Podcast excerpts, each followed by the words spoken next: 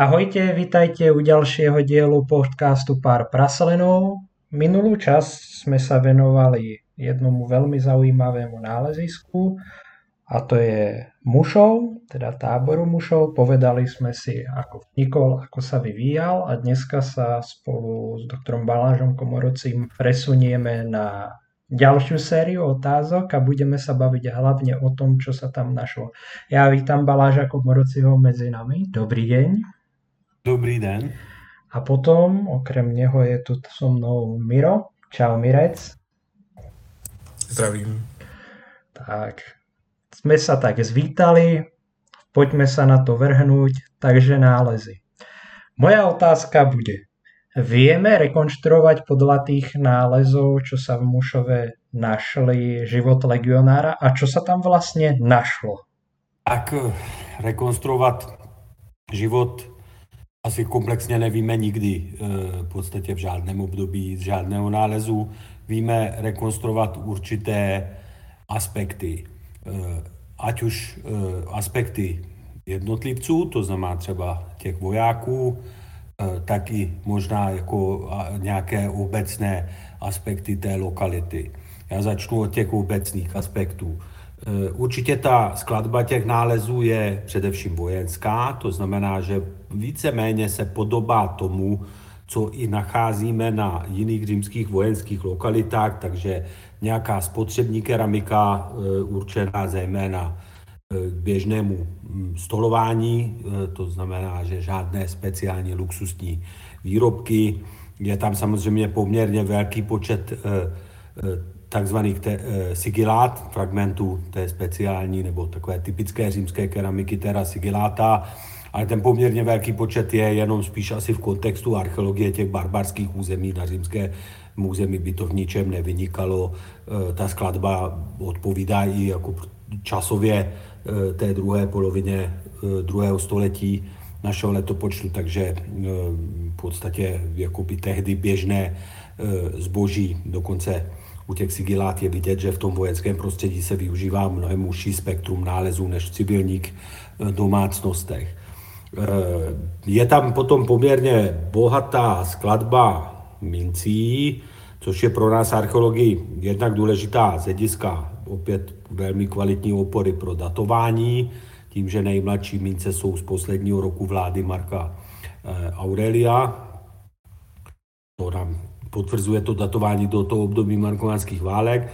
Zároveň už je to i jako trošku jakoby výpovědní spek, eh, výpověď o tom, eh, jaké spektrum mincí se do vojenského prostředí na nepřátelském území se dostává eh, během těch válečných let, přičemž ty mince jsou určitě z části něco, co bylo vojákům vypláceno jako žold, ale z části tam asi tušíme, že je i něco, co vojákům běžně vypláceno nebylo. My samot, ze samotných terénních výzkumů máme čtyři zlaté ražby, čtyři aureje, eh, přičemž asi bohužel musíme konstatovat, že nějaký počet těch zlatých ražeb nejspíš i eh, ani archeologii uniklo eh, skrze Eh, nelegální vyhledávání kovových předmětů, takže tam těch eh, zlatých mincí byl poměrně velký počet. Eh, často máte i vojenské tábory na římském území, kde nemáte vůbec žádnou zlatou ražbu. To, to už není jako mince, zejména ne v druhém století, ve které, která by se vyplácela jako žolt. To je velmi vysoká hodnota. Tam se může možná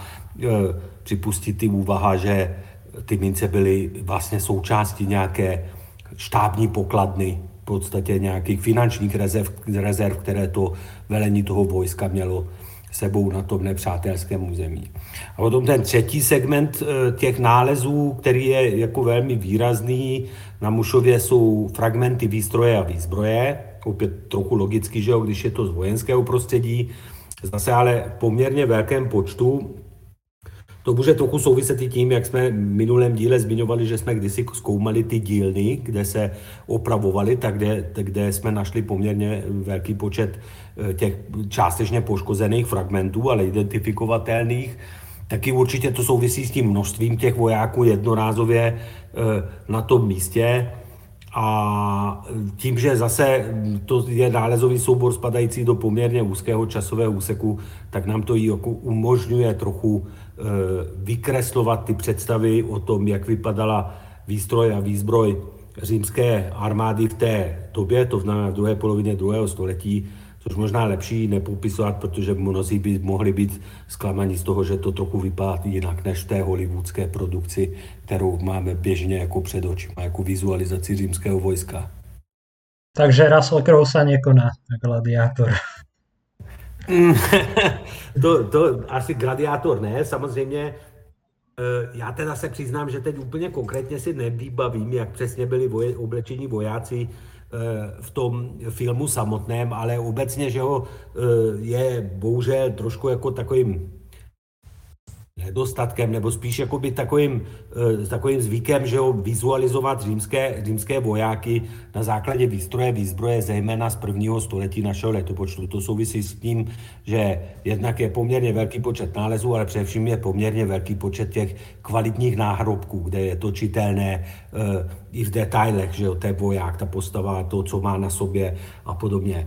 Eh, ty nálezy právě na tom Mušově ukazují, že někdy po polovině eh, druhého století začal poměrně radikální, začala poměrně radikální přeměna výstroje a výzbroje římských vojáků. Všimněte si, že já schválně nemluvím jenom o legionářích, protože uh, určitě tam je při nejmenším stejný počet i těch takzvaných auxiliárů neboli vojáků pomocných jednotek, přičemž my úplně neumíme v nálezech rozlišit, kdo co patří k auxiliárním jednotkám a eh, kdo patřil eh, k legím. Snad by mohla být výjimkou, jako kdyby jsme našli jako tak zřetelné kování štítů, že by ty velké obdélníkové štíty zahrnuté byly možné identifikovat, tak ty bychom asi připisovali legionářům, ale, ale jinak v principu se to moc nedá rozlišit. Máme v tom období vedle sebe najednou všechny typy pancířů, kroužkový, šupinový, lamelový, Eh, nejde říct, že by některý z těch typů třeba převažoval.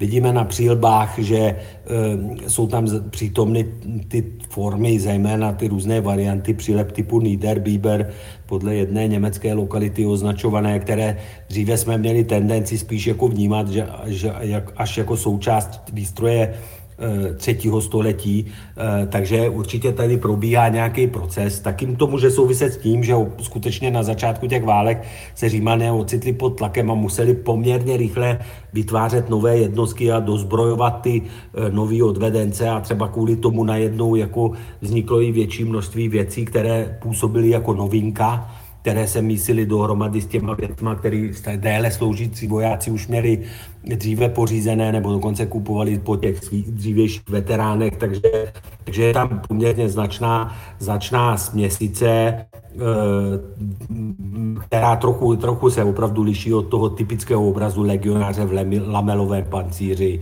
s těmi přílmami Hagenou nebo Weisenau, s takovými těma dlouhýma chráničema těch krků, co známe z těch filmových produkcí. Ja by som sa na chvíľku vrátil k tým minciam. Vieme povedať, odkiaľ pochádza, kde bolo razených vlastne najviac tých razieb z Mušova? Vieme... No, v Římě, v Římě, mincovny, mincovny v Římě, mincovny v Římě. Takže predpokladám, že dominantné mince tam budú práve so zobrazením Marka Aurelia. Eh, počtem ano, že je tam trošku jako jiná skladba eh, u stříbrných eh, ražeb, tedy denárů a jiná u těch bronzových ražeb. Mezi těmi bronzovými ražeby určitě jednoznačně převažují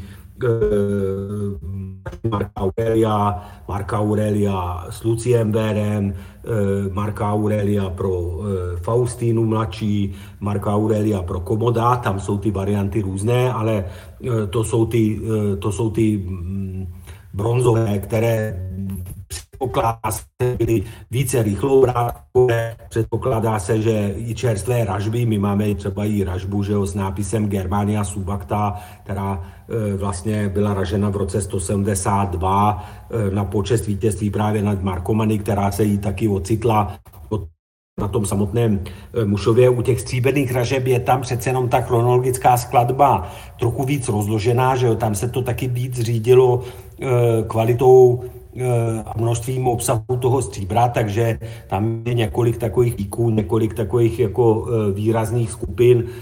Jsou to fláviovské denáry, které jsou poměrně početné, jsou to denáry potom Trajanovsko-Hadriánovské a potom samozřejmě Antoninus Piusem Eh, Aureliem, ale mezi těmi stříbenými ražbami jsou poměrně početné třeba i eh, ražby Marka Antonia, že z roku, ty takzvané legionářské ražby z roku 31 eh, před naším letopočtem. Ale tyto se třeba typicky objevují i na panonských lokalitách, kde jsou nějaké zánikorybové horizonty markovanských válek. To znamená, že ty tříberné ražby přežívají značně dlouhou dobu v oběhu. Ja mám k tomu otázku, môže. Či tam boli vôbec nejaké exotické nálezy? V podstate niečo, čo nebolo až také typické pre prostredie, ja neviem, napríklad soška nejakého kultu z Afriky alebo niečo podobné? E, ne, ne, přiznám se, že ne, ale uh, určitě bych věděl si vzpomenout na uh, velmi exotický nález nebo exotické nálezy, ale trošku v jiném slova smyslu, než by byly nějaké třeba africké kultovní znaky a podobně. A to jsou nálezy dvou eh, kompletně dochovaných železných náholenic, eh, které se nám podařilo naprostou náhodou eh, objevit někdy před 12 lety. Eh, na východním svahu Hradiska, náhodou proto, protože jsme tam geofyzikou zjistili asi 700 eh, metrů dlouhý úsek příkopu, který jsme si říkali, že na jednom místě by bylo vhodné ověřit i v terénu, že to je opravdu takový ten římský takzvaný špicgráben, že jo, takový ten eh, příkop s tím hrotitým dnem, aby jsme dokázali aspoň jako vyloučit třeba nějaký stár, jako mladší datování a podobně. A tak jsme se tak dívali na mapu a přemýšleli jsme, v kterém místě by to bylo nejvhodnější, aby to nebylo příliš blízko k polní cestě, ale zase, aby jsme se nemuseli brodit blátem a tak nějak jako náhodile jsme si zvolili jedno místo, kde ten ověřovací řez jsme položili na ten příkop a té měl šířku metra půl a vzhodou okolností ve špici příkopu tady v tomto místě e, leželi e, dva velmi silně skorodované předměty, respektive oni nebylo ani možný, že jsou dva, jenom bylo možné rozpoznat při té preparaci, že se jedná o nějaký poměrně rozměrný e, železný, hodně korodovaný předmět, který ale zároveň ještě drží pohromadě. A protože ta zkušenost je taková, že pokud bychom rozpreparovali takovýhle předmět úplně do detailu, tak se rozpadne, takže jsme to odebírali v líněném bloku a až když jsme se dostali s tím do Brně do nemocnice na CT, tak tam na tom CT jsme viděli, že se jedná o dva e, železné předměty s tvarem jednoznačně odpovídající náholenicím, které po obvodu byly pobyty e, takovým mosazným e, plíškem. Díky spolupráci s Technickým muzeem v Brně a s kolegou Martinem Hloškem se nám to podařilo potom jako během téměř tříletého procesu eh, ty, ty eh, náholenice od sebe oddělit. Oni leželi v takové poloze, že byly částečně jakoby zasunuty do sebe a když se to potom finálně konzervovalo, eh, tak jsme zjistili, že jsou to dva náholenice, dvě levé, to znamená, že obě patřily na levou nohu, mají jakože to tvarování eh, podle té eh, muskulatur, muskulatury té nohy, takže je možné rozpoznat, na kterou nohu patří. Nejsou ani úplně identicky dlouhé, ta jedna náholenice dokonce byla pro nějaké, po nějakém průrazu ostrým předmětem i reparována. A exotické je to v tom slova smyslu, že nakonec, když jsme se dívali do odborné literatury, tak jsme zjistili, že e, s výjimkou jedné kompletně dochované železné náholenice z německého tábora, nebo ne německého, pardon, z římského tábora Quintána na území dnešního, dnešního obce Künzing v Bavorsku, v Německu, e, tak žádné jiné celkově dochované publikované nejsou. A to je asi docela logické, protože opravdu ten stav e, toho dochování toho železného plechu nebo to riziko, že se to už rozpadlo dříve, je značně velké, ale tím pádem my vlastně v tuto chvíli držíme na Mušově a návštěvníkům prezentujeme dvě třetiny kompletně dochovaných železných náholenic z celého území, celého území Římské říše. Môžem sa spýtať, objavujú sa tam aj nálezy, ktoré by sme mohli spojiť s Germánmi? práve z toho obdobia, kedy ten tábor fungoval, alebo sa objaví nejaký až potom, čo opustili tábor? To je e, docela překvapivý, že tam, kde bylo možné e, ty výzkumy vést tak, že bylo zřetelné, že se držíme opravdu v kontextu římských staveb, což vlastně e, vzhledem k té limitovanému rozsahu těch proskoumaných vnitřních areálů toho nebylo moc, ale zejména byly to ty dílny, tak ty germánské nálezy jsou jako v nízkých jednotkách. Tam si vybavuju jednu germánskou eh, a jednu germánskou sponu. Ale eh, v poměru k stovkám až tisíců eh, římských předmětů to množství je tak malé, že takové množství se občas objevují germánské nálezy i, na, i v limitních táborech třeba. Takže z tohoto pohledu to je, určitě nejde říct, že germánské nálezy přimíchané mezi římské svědčí o nějaké vyšší intenzitě přítomnosti té germánské složky v době prezence římského vojska. E, zároveň ale přitom samozřejmě v období těch markománských válek e, e, předpokládáme, že k interakcím mezi Germány a římskou složkou velmi intenzivně muselo docházet. Ale odvozujeme to, to, to odvozujeme z trochu jiných indicí, než by byly samotné germánské nálezy na hradisku u Mušova.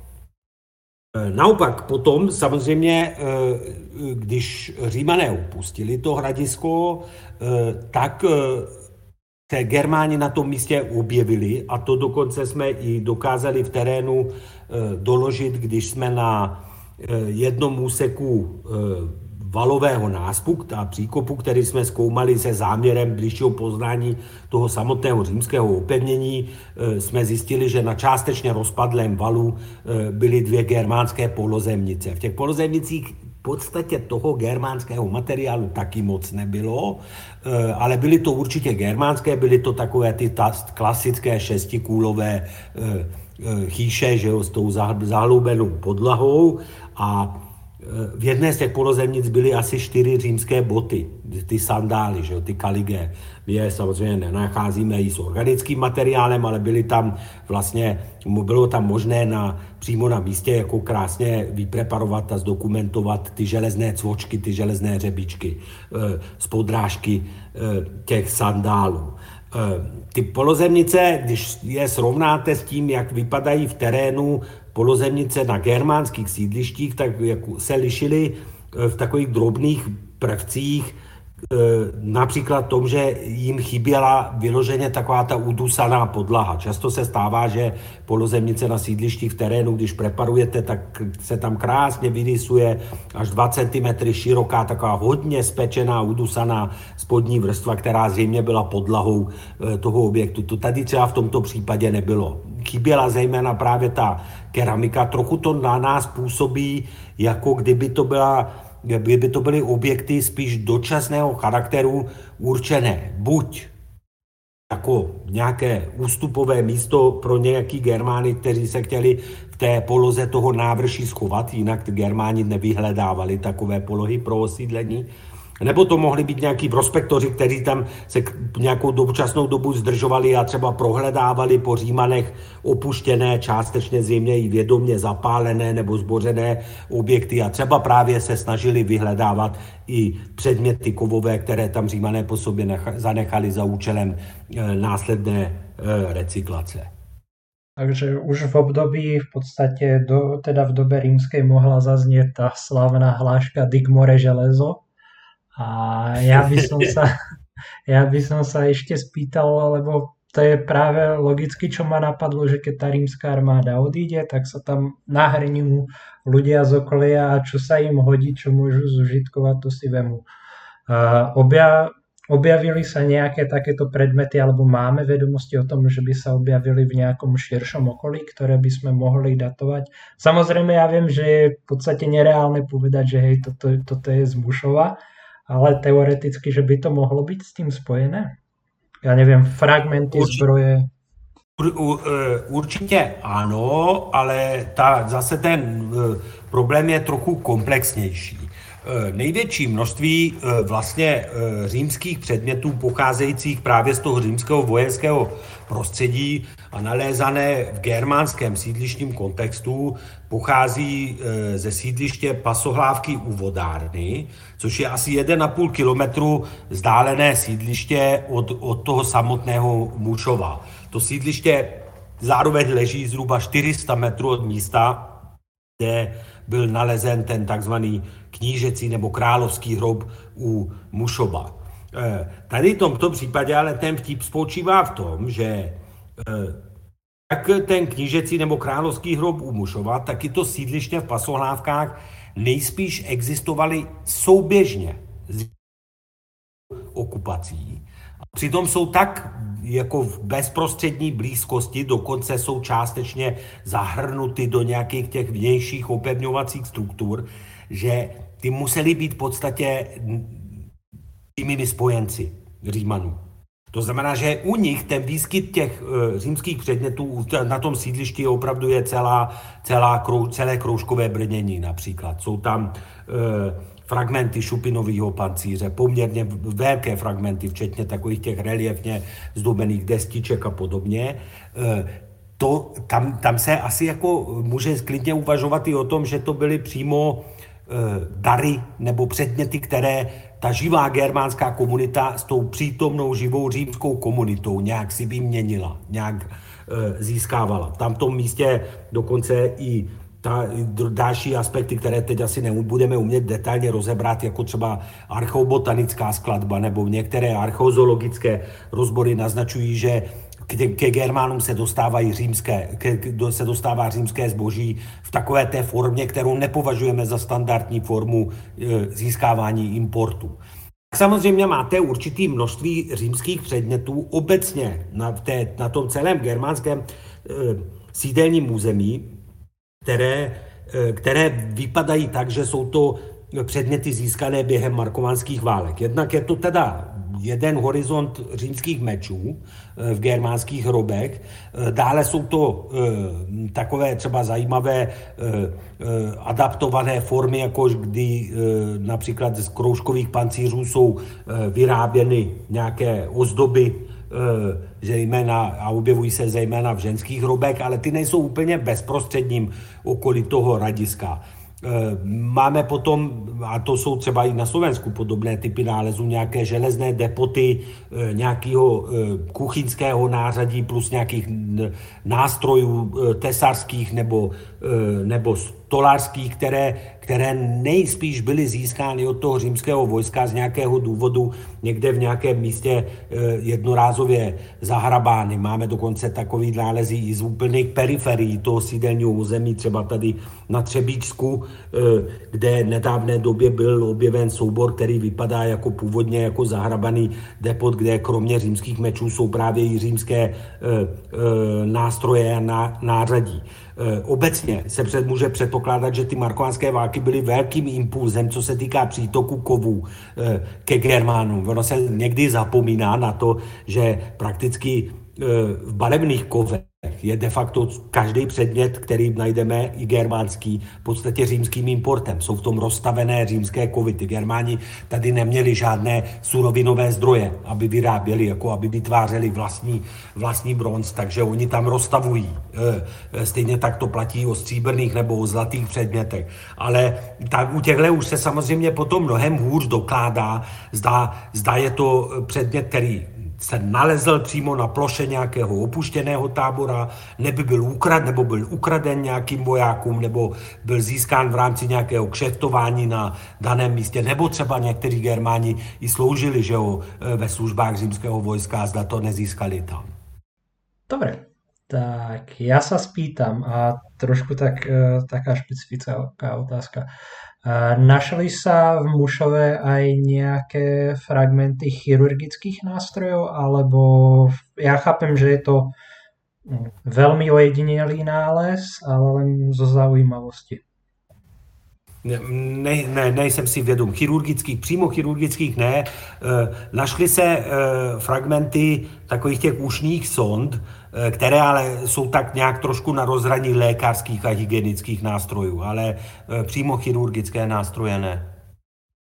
keď sme preberali legionárov, čo nám tam zostalo, alebo čo je tam, čo môžeme priradiť práve tej skupine ľudí, ktorá sprevádzala celú túto vojenskú masu, lebo aby si diváci uh, vedeli predstaviť, to neboli len legionári, teda profesionáli, ktorí pochodovali niekde, ale vždycky s nimi išli ženy, deti, remeselníci a tak ďalej. No, e, ženy, děti, to bude hodně velký problém, to, netro, to netroufám v tuto chvíli takhle jakoby e, označit nějaký, nějakou kategorii nálezu, která by nám měla úplně jednoznačně specifikovat. Myslím si, že přece jenom těch dětí asi to, ta krátkost, ta, ta intenzita těch válečných let jako neumožnila, aby měli s sebou takové množství vůbec ne.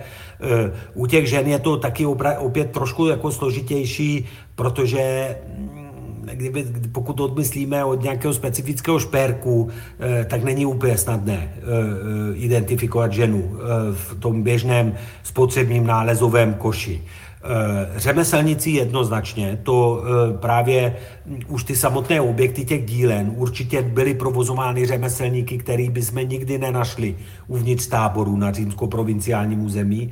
A tam určitě dokážeme dokonce v těch nástrojích rozlišit právě třeba ty, eh, ty stolaře a tesaře, tam, má, tam jsou eh, nálezy, jako jsou takový ty odvětvovače, to jsou takové velké ohnuté nože, nebo jeden velký ohnutý nůž, který kdysi byl nalezen, který bohužel taky založil to mýtus jihomoravský, že Římané tam jako první pěstovali Eh, hrozný, protože to trochu vypadá jak vinářský nůž, akorát bohužel to na kresbách není poznat, že je asi tak pětkrát tak veliký, takže to je určitě takový ten nůž, který sloužil tesařům pro to, aby z těch kácených kmenů že odsekávali ty boční větve, aby se dali využít třeba na stavbu opevnění bran a, a, a podobně. Pak jsou tam e, nože z hoblíků, to znamená klasické ty stolářské pro, pro ty rovné trámy, pro to opracovávání e, toho dřeva je tam jako vrták eh, lžícovitý nebo, ne, nebo zízek, že jo, který patří taky eh, k té stolářské výbavě. Eh, jsou tam potom v těch dílnách, je tam i drobné takové kladívko, které bude určitě nějaké kovotepecké kladívko, které sloužilo zase pro ty bronzaře nebo pro ty, co e, opravovali tu, tu jemnější jako část té výstroje, e, výzbroje. Toto jsou ty věci, které jsou, dokážeme výslovně na základě toho nálezového fondu jako vyčlenit jako řemeslné aktivity. Čo hracie kocky? Máme z Mušova, poznáme, lebo... Hrací kameny, ano, ano, hrací kameny máme, e, přičemž ty jsem nezařadil do odpovědi na předchozí otázku, protože to stajal celá určitě si rádi zahráli vojáci, že jo, ale máme, e, máme ne kostky, ale máme hrací kameny, e, takové ty ze spod ploštěle, lehce tak polštářovitě vypouklé z modrého a z černého skla nebo z modré a černé skelné pasty. Takže môžeme predpokladať teoreticky aj nejaký hazard. 100% ano. A e, máme i třeba psací náčiní, styly, že jo, takže určitě se i výsledky mohly zaznamenat.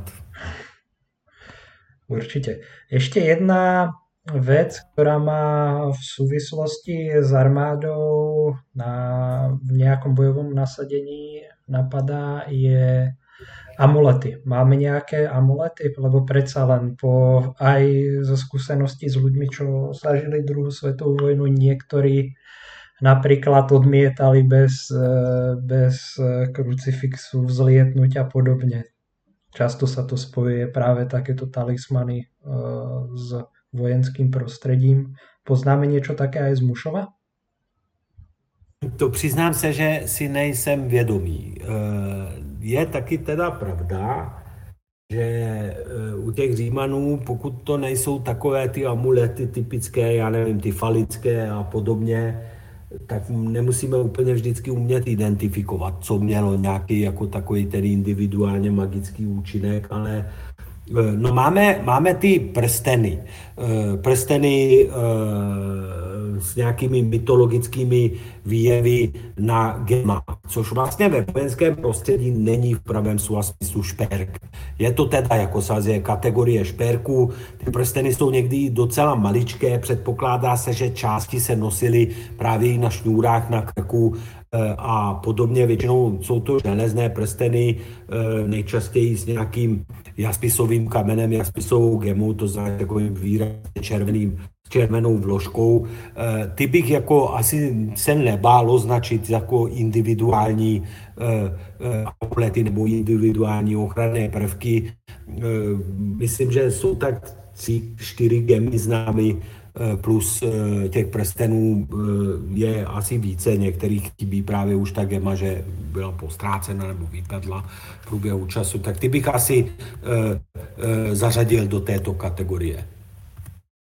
Miro, ty nějaká otázka?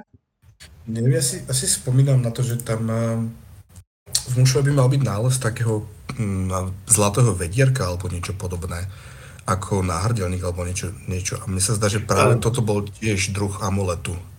Eh, je tam, eh, je, eh, ale to není zlatý, je Eh, pokud jste to jako by viděli v tom prezentačním prostoru, který funguje v posledních letech, tak tam je jedna vitrína, která ale je věnovaná Germánům. A, a to je germánský věderkovitý závěsek, ten zlatý. S hodou okolností teda ten jed, jeden bronzový germánský věderkovitý závěsek byl nalezený na Mušově Eh, v tom těch římských vrstách. To, to je jedno z těch nemnoha eh, germánských předmětů, které eh, známe z té lokality, ale to se, to se myslím, že to asi jako nepůsobilo na Římany jako magická ochrana. To spíš jako mhm. její germánští souputníci. Ja len pre zaujímavosť záhoráci podobný zlatý jako zlaté prívesky alebo prívesky z kovu vedierkovité, tak boli aj v hrobe v Čáčove, čo zase není tak ďaleko, v ženskom ano, hrobe. Ano. A je zaujímavosť, myslím, že sa predpokladá, že do, dovnútra sa mohli dávať nejaké organické materiály. Ano, ano, ano, ano, něco, něco to neslo, nějaké masti nebo nějaké jiné organické materiály, které určitě nějaký další účinek magický, ale je to spíš teda působení na tu germánskou složku. Dobre, prešli sme si v podstate tie kovové nálezy. Čo keramika? Logicky ma napadajú amfory, keď sa bavíme o nejakom zásobovaní. Našli sa? Ne, ne, ne. Uh, ne.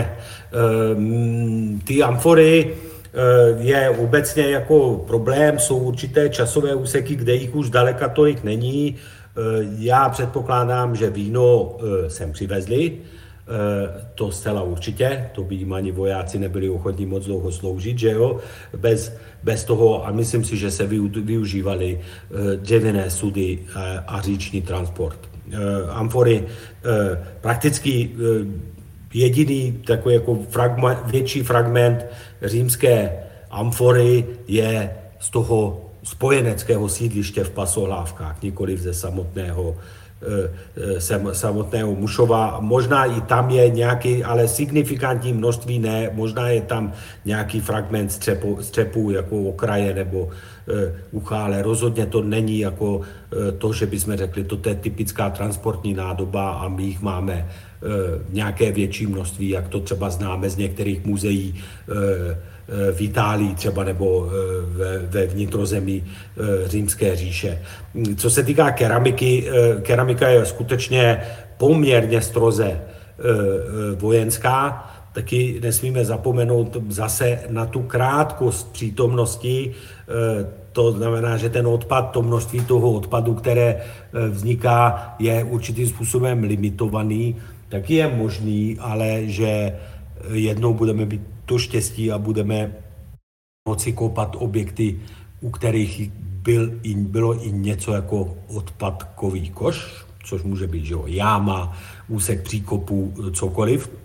A třeba se nám tam poštěstí dělat nějaký reprezentativnější obraz o té keramické, eh, keramické skladbě. Ono to i na provinciální muzeum často bývá, takže ten vyloženě chronologicky reprezentativní obraz máte až z nějaké odpadní jámy nebo z nějakého smeťáku nebo z úseku příkopu před hradbami, kam se vyhazovaly ty rozbité nádoby. My jsme trošku načali ty kosti, jsme tak letom svetom zmienili v podstate v minulej časti. Ja sa spýtam, vieme povedať, čo tam bolo zo zastúpenia z tej zvieracej ríše, ktoré, ktorá sprevádzala armádu? Po prípade, čo konzumovali podľa nálezov kostí? E, to, v tomhle bohužel máme ještě jakoby značný dluh, e, jako zetelně je tam vidět taková ta standardní, standardní skladba těch větších domácích zvířat, že jo, hovězí dobytek, ovce, kozy, prasata, ale je pravda, že bohužel reprezentativní archeozoologické rozbory z nějaké, nějaké takové ucelené části lokality, kde by bylo možné bezpečně jako všechny ty kosti identifikovat jako s tou dobou přítomnosti římského vojska zatím, zatím neproběhly ani těch kontextů takových nebylo moc kopáno, odkud by byl jako vyloženě reprezentativní soubor. Tam to je ještě dluh, a který budeme určitě muset v budoucnu eh, trochu smazat, trochu více eh, eh, upřesňovat. Jak jsem zmiňoval, to zajímavé sídliště těch spojenců germánských v těch pasolávkách, tak tam to vypadá tak, že zejména podle izotopových analýz vypadá, že některá ta domácí zvířata, zejména právě tady ty, ta, ta, ta velká uh, užitková zvířata jako hovězí dobytek, že mohla být importována, že mohla být uh, dovezena uh, třeba i jako z, z území římské říše. Určitě nebyla dovážena ke Germánům, spíše jako Germáni v rámci nějakých vztahů s Římany mohli ta zvířata nabít.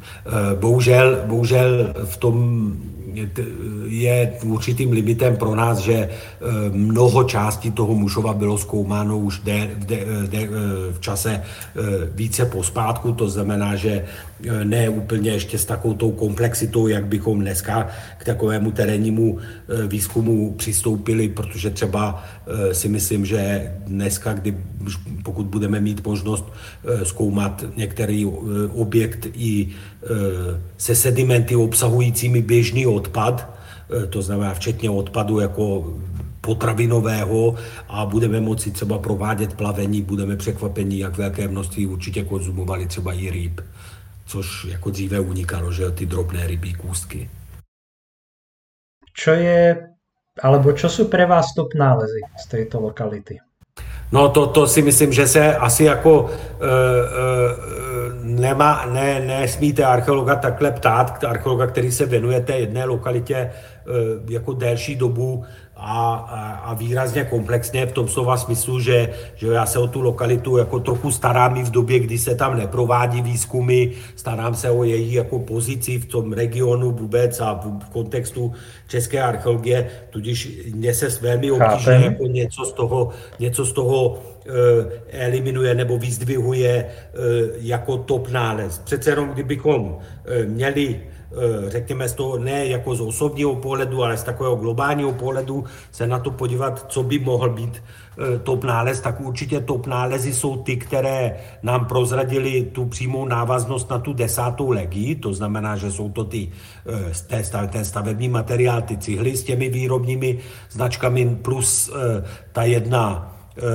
reliefní destička ze šupinového pancíře, na níž je taky vyryt byly to desa, eh, označení desáté legie a na této destičce a v tomto slova smyslu asi to je asi top nález té lokality, tak eh, je vyryto i jméno Brucius v genitivu, jako Brucí, eh, což je asi nejspíš vlastnický nápis, tudíž označuje, že ten, ten, ten pancíř patřil nějakému vojákovi, asi nejspíš nějakému jezdci desáté Eh, legie s jménem Brucius, de facto je to zatím náš jediný jménem známý v úvozovkách eh, Říman. Takže toto bych asi eh, zařadil mezi ty top.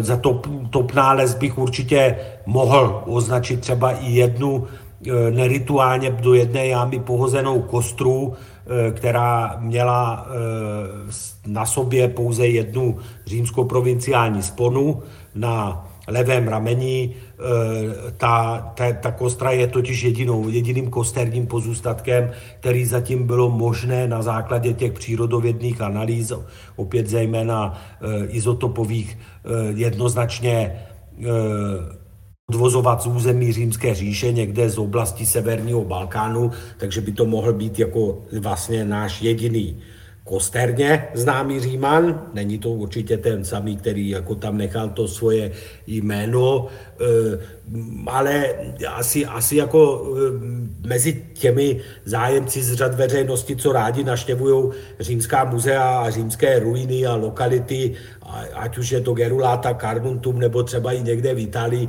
asi jako může znít divně, že bych označil třeba za top nález i e, možnost zkoumání e, těch nepálených cihel v konstrukci římského valového opevnění, protože to je zase něco, co běžně terénní archeologie má strašně omezené možnosti, často to vůbec se nedochovává, rozplavuje se to, je to přitom jako určitě v tehdejší době běžně užívaný stavební materiál, který ale dneska způsobí jakoby unikátně v tom kontextu archeologie kvůli té, té náchylnosti eh, k zanikání. Takže já určitě bych mezi top nálezy zařadil třeba i ty náholenice, ale já bych asi jako pak byl za ostatní nálezy trochu smutný, kdybych musel trvat na tom, že toto jsou ty nejlepší.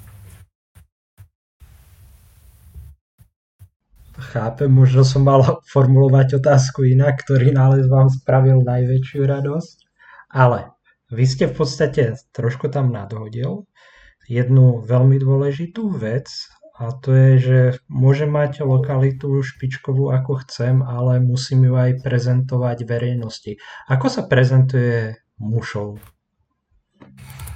Tak uh, ano, uh, máte, máte pravdu v tom, eh, že často narážíme v té archeologii na to, že eh, máme nějakou lokalitu, ona nám poví hodně o nějaké konkrétní době, dokonce často vnímáme, že vypráví víc než mnohé jiné a je od toho ještě strašně dlouhá cesta k tomu, abychom to dokázali té veřejnosti povědět a ideálně opakovaně povídat. A to opakovaně povídat, to je nejsložitější, protože jednorázově vy to můžete napsat, můžete třeba i vydat knihu, eh, můžete natočit podcast, ale eh, ty lidi, eh, a zejména v posledních deseti letech, desetiletích, řekněme, stále intenzivněji mají jako chuť přímo být na tom místě, že jo, kde něco se odehrálo, kde něco se našlo.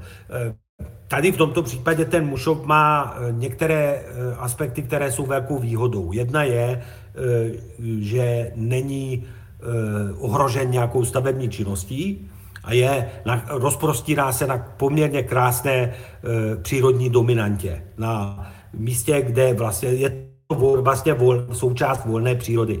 E, tady tato výhoda trochu limituje možnosti archeologického zkoumání, nicméně e, zase jako e, umožňuje těm lidem na tu lokalitu dojít.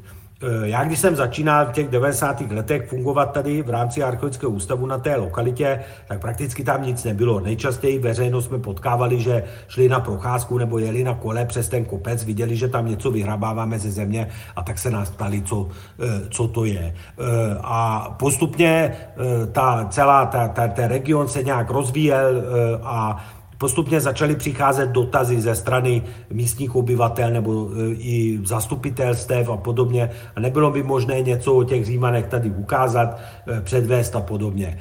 A tam jsme měli kliku, eh, jak my, jako co se věnujeme těm Římanům, tak i naši kolegové z Brněnského archeologického ústavu, kteří se věnují zase problematice těch lovců mamutů eh, v nedalekých dolních Věstonicích a v Pavlově, že jsme vlastně byli činní v době, kdy vznikaly nové kraje, jako nové samozprávné jednotky na přelomu tisíciletí a ty kraje začaly zpracovávat dokumenty, e, které se týkaly i třeba kulturního dědictví regionu a jejich možnosti využít je pro takový ten takzvaný kulturně orientovaný cestovní ruch. A já jsem tenkrát e, v roce 2001-2002 s kolegou profesorem Jiřím Svobodou, specialistou na právě ty Vestonice, zpracoval materiál, který byl koncepcí, jak ukázat takové ty archeologické highlighty toho užšího regionu kolem Pálavy, a tam na daném místě. Taky v tom byla souhra Eh, změny trochu jakoby toho náhledu archeologie na to, jak ukazovat. Dříve byla to jaká tendence tlačit ty věci do centrálních muzeí a každý top nález, ať je v nějakém národním muzeu nebo v zemském muzeu, v takových těch velkých průřezových výstavách. A to v podstatě na západě už koncem 80. začátkem 90. let začalo vyznívat a začali si uvědomovat, že je potřeba ty nálezy ukázat tam, kde se našly. Že teprve pak můžou být jako opravdu vnímány živelně s tím obyvatelstvem toho regionu opravdu jako jejich součást, jako součást jejich hodnot. A my jsme právě začali klást důraz na to, pojďme Římany ukázat na Mušově, respektive případně v nějakém výstavním prostoru, který je tam přímo v regionu. A takže e, díky této koncepci pak se nám podařilo otevřít e, v roce 2007 první krok a to byla stálá výstava Římané a Germáni v kraji pod, Pálavou, kterou jsme otevřeli v regionálním muzeu v Mikulově. Ta výstava je dodnes přístupná veřejnosti, je to stálá expozice a jsou tam mimo jiné eh, originální nálezy z toho římského hradiska Mušová, eh, které se nalezly do toho roku 2007-2006, plus tam je teda stále vystaven i ten obsah toho germánského knížecího hrobu od Mušova, což vlastně tu výstavu činí docela, jako myslím, i unikátním tady v tom středoevropském kontextu. Pak jsme hledali dál pořád prostor, jak i něco na té samotné lokalitě. Je potřeba vědět, že, jo, že e, my jako archeologický ústav jsme nebyli vlastníky ani metru čtverečník, že jo, za naopak je to velmi rozlehlá, rozlehlá lokalita, kde bylo všechno možné. Broskové sady, polní cesty, vinohrad, pole a tak dále. Takže ten proces trval dlouho, než nástroji památkové ochrany a plus nějakým přesvědčováním a, a popularizací se podařilo dospět do stavu, že část té lokality se proměnila v neoranou louku, to znamená, že e, ve stabilizovaný povrch, po kterém se dá i chodit a Až v roce 2015 potom z podpory Akademie věd České republiky jsme vybudovali naučnou stezku na té lokalitě. Ta naučná stezka opět odkazuju k rozlehlosti té lokality. Eh, pokud někdo ji projde se zájmem, přečte všechny ty panely, eh, tak zabere nějakou hodinku, hodinku a půl, plus se dostane až na nejvyšší místa toho návrší, odkud jsou krásné výhledy do celého toho podíjí, řekněme, a na Pálavu za dobré viditelnosti, až vidíte hřebeny Malých Karpat. Pořád ale to trochu jsme cítili, jako je, že je málo. E, zároveň myšlenky na něco jako typu archeopark, to znamená něco odkrýt a nechat to odkryté, zakonzervovat, zakrýt a podobně, e, naráželi jednak na buď nedostatečnou kvalitu toho, co je v zemi pro takovýhle způsoby prezentace, nebo na to, že nemáme zajištěnou institucionálně, kdo by se o to staral, e, ne, nebylo zajištěno financování a podobně. Takže nakonec jsme našli z tehdejší, i za výdatné pomoci tehdejšího předsedy Akademie věd České republiky, pana profesora Drahoše, e, našli prostředky v rozpočtu Akademie věd na to, že archeologický ústav koupil jeden drobný pozemek na té lokalitě, zhruba 2 hektary, řekněme, z těch 30, eh, který ale se nachází na úplném úpatí to hradiska přímo v návaznosti na eh, místní komunikaci, na cyklostezky a na tom pozemku, na taky drobné části toho pozemku Akademie věd postavila a Archeologický ústav postavili e, budovu, které říkáme náštěvnické centrum Mušov brána do Římské říše. A takže dneska vlastně, když přichází e, náštěvníci na tu lokalitu a děje se to ve všedním dni, to znamená, že v žádný speciální program zrovna je nečeká, tak mohou jít od parkoviště přes tuto budovu. V té budově se dozví Eh, podle zájmu třeba i opravdu velké množství informací o historii eh, markomanských válek, o Germánech, o Římanech, o vojsku, eh, o římských provinciích a tak dále a tak dále. Může tam zhlédnout, ale místo toho, že vlastního studia, může i zhlédnout takový 15-minutový hraný dokument, který to celý ten, celý ten příběh mark, markovanských válek vypráví pohledem toho fiktivního vojáka jménem Brucius. Eh, může tam vidět eh, další kolekci originálních nálezů, které byly učiněny právě od toho roku 2007, včetně těch dvou náholenic například trochu nějaký obrázek získat i o tom, eh, jak vypadal materiální svět tehdejších Germánů a pak může být z té budovy a pokračovat dál po té naučné stezce a absolvovat eh, celý ten, eh, celý ten okruh náštěvnický dál. Pořád platí, že bohužel přímo objekty terénu prezentovány nejsou, to znamená, že nemáme žádné odkryté základy a podobně. E, pracujeme na tom, jak bychom mohli případně tento stav zlepšit, nicméně už i teď je to, si myslím, jakože taková smysluplná dvou, dvou a půl hodinová procházka, e, klidně absolvovatelná i pro rodiny e, s dětmi. Zároveň to náštěvnické centrum, na rozdíl od té muzejní expozice, zůstává v provozu a v provozování archeologickým ústavem, eh, to znamená, že naší institucí, eh, tudíž my průběžně se snažíme utvářet i jeho programovou nabídku tak, aby to stálo za to to sledovat, stálo za to se o to zajímat a stálo za to tam přijíždět. Trochu to koncepčně bych řekl, že vnímáme, jako kdyby ta budova byla jakousi živou obrazovkou archeologie Římanů vůbec tady v tom celém jihomoravském prostoru, kde se snažíme neustále lidem ukazovat, co děláme, e, na co jsme přišli, co budeme dělat, jak budeme dělat. E, takže děláme tam spousty různých typů e, přednášek, pak děláme různé programy na takové ty tradiční kalendářové eventy, jako je Mezinárodní den archeologie, Týden Akademie věd, Eh, noc vědců, muzejní noc, den dětí a tak dále a tak dále a všechny se snažíme tematicky kombi, komponovat do toho eh, představování Římanů a Germánů zhruba té střední doby římské a, a těch markomanských válek eh, jako takových. A jednou za rok dokonce na tu lokalitu dostaneme po dvou tisíci letech, téměř dvou tisíci letech i velké množství Římanů. A to je festival, který děláme vždycky eh, na počátku září. Eh, letos už proběhl třetí ročník, ten festival se jmenuje Germania Subakta, podle toho nápisu eh, na mincích, které jsme, které jsme našli na Mušově. A vlastně zveme tam reenaktory, reenaktory z celé České republiky, ze Slovenska a tak dále. A je tam takový dvoudenní římsko-germánský festival. V letošním roce tam bylo snad 170 reenaktorů, eh, jak římských, tak i těch barbarských, včetně rodinných přímeslušníků, řemeslníků a podobně. Já se přiznám, že v návštěvnickom centre jsem ještě nebol, ale sledujem na Facebooku.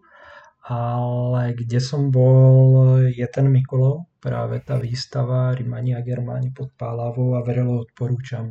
Jednak je to v nádhernom meste, lebo Mikulov je nádherné historické mestečko.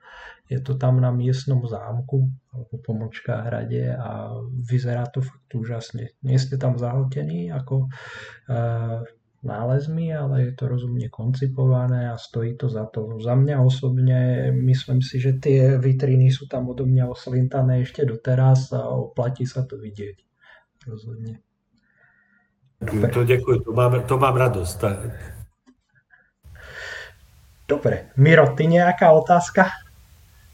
Ja mám otázku, ak by sa to dalo zodpovedať nejako stručnejšie. Aký bol život vlastne celej tej pevnosti po tom, čo ju opustili Rímania? Stručně postupný zánik.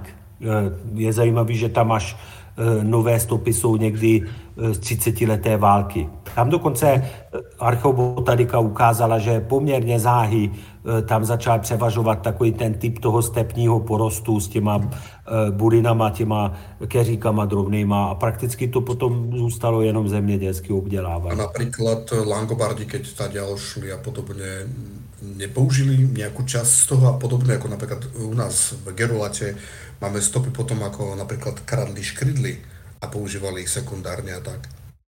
Zatím, zatím to tak nevypadá. Jako na tom samotném, na tom samotném Mušově, to, eh, na, to znamená na tom kopci jako takovém eh, vůbec nevidíme žádné zřetelné stopy eh, a přestože jsou germánská, lagobarská pohřebiště poměrně rozsáhlá v okolí, řekněme v okruhu nějakých deseti kilometrů, tak ne, ne, ne, ne, nevypadá to tak, že by, že by je to mu, mu zajímalo nějak. Já myslím, že přece jenom tady ta převažující míra e, té dřevěné, dřevohlinité zástavby e, vedla k tomu, že to, že to poměrně záhy zmizelo z očí. Jo? Ta geruláta, to je takový podobný příběh, jako je Aquincum, Carnuntum a podobně, kde vidíte, že skutečně ještě část těch zděných masivních domů nějak musela viditelně být přítomná a, a lákalo ty, tady ty pozdější návštěvníky. Mně se zdá, že tady to možná tomu i vděčíme, tomu, že, že ta, ta celá lokalita se vyhnula i pozdější zástavbě a podobně tím, jak to bylo na kopci,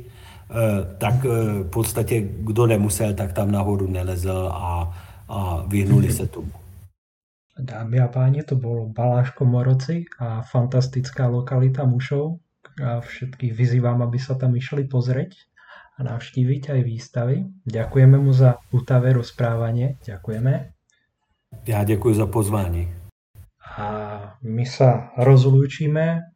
Miro, čau. Majte sa. Majte sa.